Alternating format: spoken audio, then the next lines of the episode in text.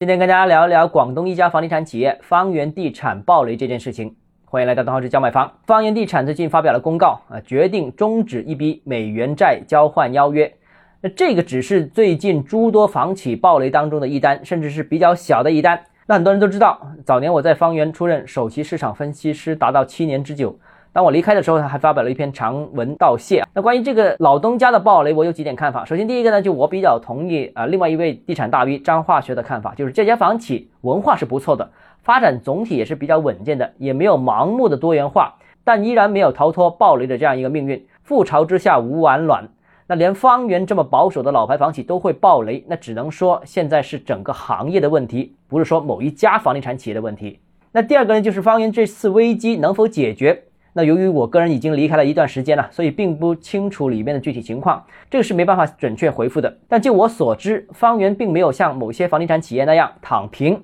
而是正在积极处理当中，几个方向的解决方案目前都在尝试推进当中。第三呢，就是方圆的房子还能不能买？那我始终是这样一个观点：大城市的房子烂尾的可能性是极低的，哪怕是像恒大出了这么大的问题，其在广州的项目最终都是全部顺利解决的，所以问题应该是不大的。因为房企后面还有更多有实力的房企，而在后面还有更有实力的政府进行背书。最后啊，希望所有的房地产企业都能顺利的度过这次危机，包括房源，也包括我一众朋友所在的各大开发商、各大房地产上下游服务机构。但大家也要做好准备，有可能还得熬一段时间。好，今天节目到这里。如果你个人购房有其他疑问，想跟我交流的话，欢迎私信我或者添加我个人微信，账号直接买房六个字拼音首字母小写就是微信号 d h e z j m f。想提高财富管理认知，请关注我，也欢迎评论、点赞、转发。